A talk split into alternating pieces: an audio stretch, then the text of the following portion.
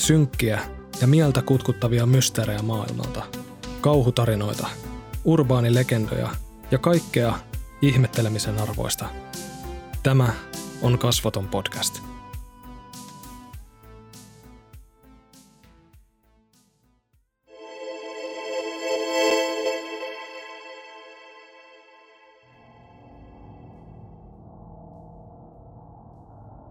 Tässä sitä taas ollaan. Uusi video, uusi aihe. Ihmisen historiaan on jäänyt kiertelemään niin monta selittämätöntä ja kutkuttavan salaperäistä mysteeriä, että päätin heittää verkot vesille ja katsoa mitä tarttui kiinni. No löytyypä taas kaikenlaista. 1500-luvulla koettu kuolettava tanssimania, mystinen tietokirja, jota kukaan ei osaa lukea, ja maailman vanhin analoginen tietokone. Niin ja tietysti kaksi muutakin juttua, koska se on kun ollut vähän tämän kanavan teemana. Oi helvetti.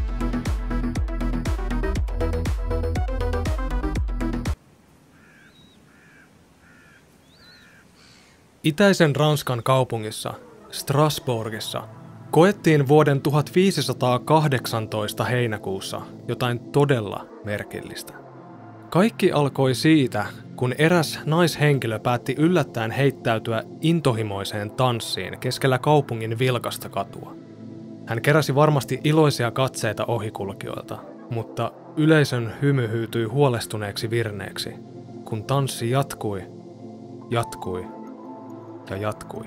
Rouva Troffea tanssi tunnin, kaksi tuntia. Hän tanssi yhtäjaksoisesti kuusi päivää. Hän ei näyttänyt kykenevän lopettamaan ja asiat kääntyivät vain oudompaan suuntaan, kun ihmisiä alkoi liittymään tähän mielettömään, musiikittomaan tanssiin. Viikon sisällä kadulla heilui 34 tulista tanssia, ja kuukauden kuluttua luku oli noussut noin 400, joista valtaosa oli naispuolisia. Fyysisesti erittäin raskas tanssimania vaati ennen pitkää ensimmäiset uhrinsa, kun tanssijoita romahti maahan milloin sydänkohtauksen, milloin silkan uupumuksen takia. Erään raportin mukaan tanssimaratonin kuoli pahimpana aikana noin 15 henkeä päivässä. Kukaan ei tiedä, mistä järjetön joukkomania sai alkunsa ja mikä sai ihmiset jatkamaan tanssiaan henkensä kaupalla. Apua haettiin paikallisilta lääkäreiltä, jotka tulivat siihen johtopäätökseen, ettei kyseessä ollut suinkaan mikään yliluonnollinen ongelma, vaan kuuman veren aiheuttama sairaus. Tohtorit olivat sitä mieltä, että sillä se lähtee, millä on tullutkin, joten lääkkeeksi määrättiin lisää tanssia. He jopa rakensivat puisen tanssilavan ja kutsuivat kylän parhaimmat pelimannit pitämään bileet pystyssä yötä päivää. Lopputulos oli katastrofaalinen, sillä uusien järjestelyiden ansiosta tanssimania paisui vain entisestään. Mystisen näytöksen todelliset syyt jäävät todennäköisesti selvittämättä, mutta vaihtoehdoiksi on teorisoitu muun muassa torajyvän aiheuttamaa ruokamyrkytystä, joka tuottaa suurina annoksina hallusinaatioita, tai jonkinlaista kovan keskiajan laukaisemaa stressipohjaista joukkopsykoosia.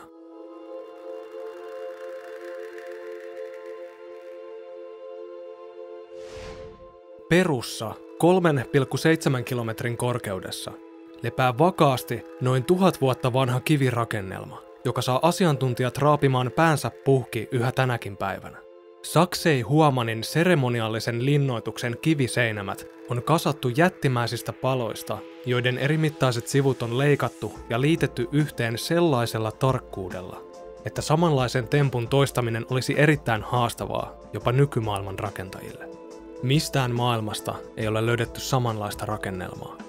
Historian sekä arkeologian tutkijat ovat edelleen huulipyöreänä, että kuinka ihmeessä linnoituksen rakentajat onnistuivat tuomaan jättikokoisia kivimöhkäleitä kilometrien korkeuteen. Suurin kappale on 8,5 metriä korkea ja painaa muhkeat 140 tonnia. Jotta kyseistä painoa voi mitenkään hahmottaa, voidaan vertailun vuoksi sanoa, että nykyaikainen nostokurki pystyy nostamaan noin 18 tonnia. He eivät ole myöskään varmoja siitä, että miten ja millä välineistöllä alkuperäiskansa osasi leikata kiveä niin tarkasti, että palaset painuivat laastia käyttämättä tiiviisti toisiinsa kiinni, niin ettei väliin saa liuutettua edes ruohonkortta. Onko ihmiskunnalla ollut käytössään teknologiaa, joka on vain hukkunut historian aikana? Olemmeko saaneet apua ulkopuoliselta taholta? Pesun kestävä mysteeri.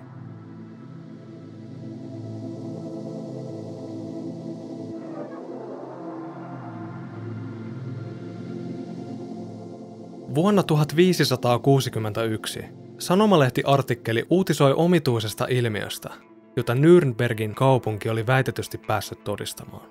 Uutisteksti ja paperiin painettu havainnollistava puupiirros löytyy tänä päivänä arkistoituna Zürichin kirjastosta Sveitsistä. Yli 450 vuotta vanha uutisartikkeli tietää kertoa, että huhtikuun 14. päivä Nürnbergin kaupungin asukkaat kerääntyivät ulos katsomaan, kuinka taivaalle oli ilmestynyt sadoittain eri kokoisia ja muotoisia objekteja. Sadoittain palloja, sylintereitä ja muita epätavallisempia muotoja, jotka lipuivat epävakaasti kaupungin yllä. Asukkaat kuvailivat taivaan tapahtumia jonkinlaiseksi ilmataisteluksi. Sekaan ilmestyi myöhemmin myös suurikokoinen kolmionmuotoinen musta objekti, jonka jälkeen havaittiin suuri räjähdys kaupungin laitamilla. Kuluisi vielä satoja vuosia, ennen kuin ensimmäinen ihmisen ohjaama lentohärväli nousee taivaalle, puhumattakaan, että se olisi sylinterin muotoinen. Joten mitä kummaa kaupungin asukkaat oikein näkivät? Kun soppaan heittää vielä mukaan kolmikulmaisen mustan objektin, joka on yleinen ufomalli alan harrastajien keskuudessa, on syyksi totta kai ehdotettu ulkoavaruuden asukkien välien selvittelyä neutraalilla planeetalla. Toiset ovat arvailleet hieman varovaisemmin, että ehkäpä kyseessä oli niin kutsutut sivuauringot. Luonnollinen ilmiö, joka voi parhaimmillaan olla erittäin vaikuttava näky. Toisaalta sivuauringot eivät näytä edes parhaimpana päivänä yhtä fantastisen absurdilta sekamelskalta kuin alkuperäiseen uutiseen liitetyssä taiteilijan näkemyksessä. Ottiko taiteilija sitten vain erittäin hapokkaita vapauksia kuvituksessaan? Vai keittikö kylän kokki asukkaalle sienikeittoa silokeista?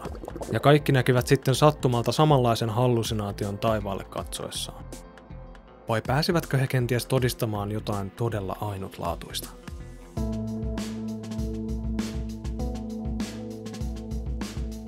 Antikytheran koneesta jäljelle jääneet pronssiosat eivät välttämättä vaikuta ensisilmäyksellä kovinkaan kummoisilta, mutta yhdessä ne ovat yksi merkittävimmistä ja mystisimmistä arkeologisista löydöistä.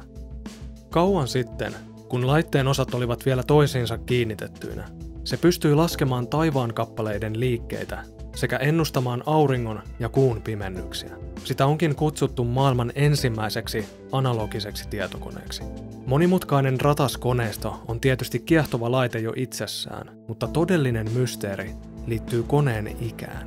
Radiohiiliajoituksen avulla tutkijat saavat selville, että laite on ajalta ennen ajanlaskun alkua. Alun perin sen uskottiin olevan vuosilta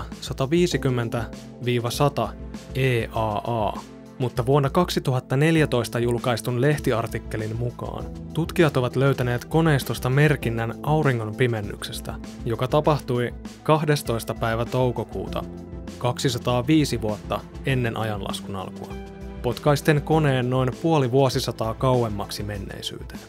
On mieletöntä ajatella, että tällaista teknologiaa on ollut olemassa tuona aikana, varsinkin kun ottaa huomioon sen seikan, että seuraavan kerran samanlaisiin koneisiin törmättiin vasta 1300-luvun nurkilla, eli 1500 vuotta myöhemmin.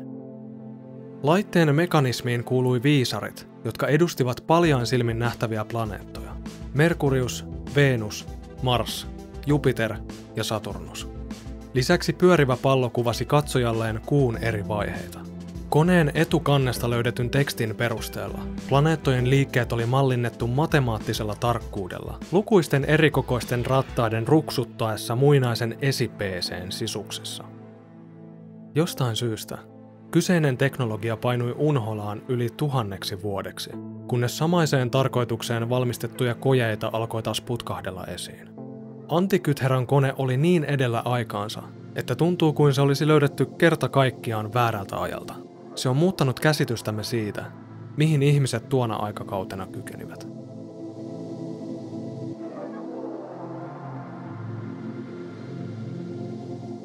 Tämä mystinen kirja kätkee sisänsä kutkuttavan mysteerin, joka on kärsivällisesti odottanut ratkaisijansa jo 600 vuoden ajan.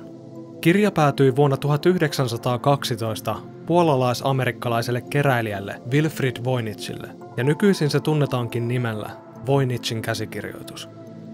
Teoksesta on jäljellä 240 sivua, joihin on piirretty kuvia oudoista, tuntemattomista kasveista, yksityiskohtaisia karttoja ja tyhjä tila on täytetty tekstillä, jota kukaan ei osaa lukea. Kirjoitus ei vastaa mitään tunnettua kieltä. Lukuisat tutkijat ja koodinmurtajat ovat yrittäneet saada selville, mitä tietoa tai salaisuuksia opus haluaa tarjota lukijalleen, siinä kuitenkaan onnistumatta. Tuntematonta kieltä on yritetty kääntää myös tekoälyn avulla, yhtä lailla heikoin tuloksin. Kun kielen kääntäminen päättyy kerta toisensa jälkeen umpikujaan, voi tulla herkästi miettineeksi, että mitä jos teksti on yksinkertaisesti täysin tuulesta temmattua hölynpölyä. Ehkä se oli vain huijarin rekvisiittaa, jonka avulla sinisilmäisiä siviilejä vedettiin nenästä. Jos asia on näin, on kirjailija ainakin paneutunut pränkkiinsä. Teksti sisältää nimittäin rakenteita, joita esiintyy myös muissa tunnetuissa kielissä. Esimerkiksi tiettyjä sanoja esiintyy läpi kirjan, mutta toisia vain tietyissä luvuissa. Eli vaikka sanat itsessään ovat tuntemattomia, niillä on kielellisesti luonnollinen esiintymistiheys. Nopea, mutta huolellisen tasainen kirjoitustyyli vihjaa asiasta tietävien mukaan siitä, että kirjoittaja ymmärsi kirjoittamaansa. Jos teksti ei sitten ole vain pahaisen veijarin aivopieräskelyä, niin mistä kirja sitten kertoo? Kuvien perusteella sen on uskottu olevan jonkinlainen kasvi- tai lääketieteellinen tutkielma. Piirroksia alastumista ihmisistä altaissa, joita yhdistää putkiverkoston tapainen, on vaikeampi tulkita, mutta niiden on ehdotettu liittyvän kenties alkemiaan. Kuka kirjoitti kirjan ja kenelle se oli tarkoitettu luettavaksi? Voinitsin käsikirjoitus on onnistunut pitämään salaisuutensa itsellään vuosisatojen ajan, ja mitä luultavammin se pitää ne itsellään myös vuosisatoja tästä eteenpäin. Tämä oli Kasvoton podcast. Kiitos kun hyppäsit kyytiin ja roikuit mukana loppuun asti. Ihmetellään taas ensi jaksossa.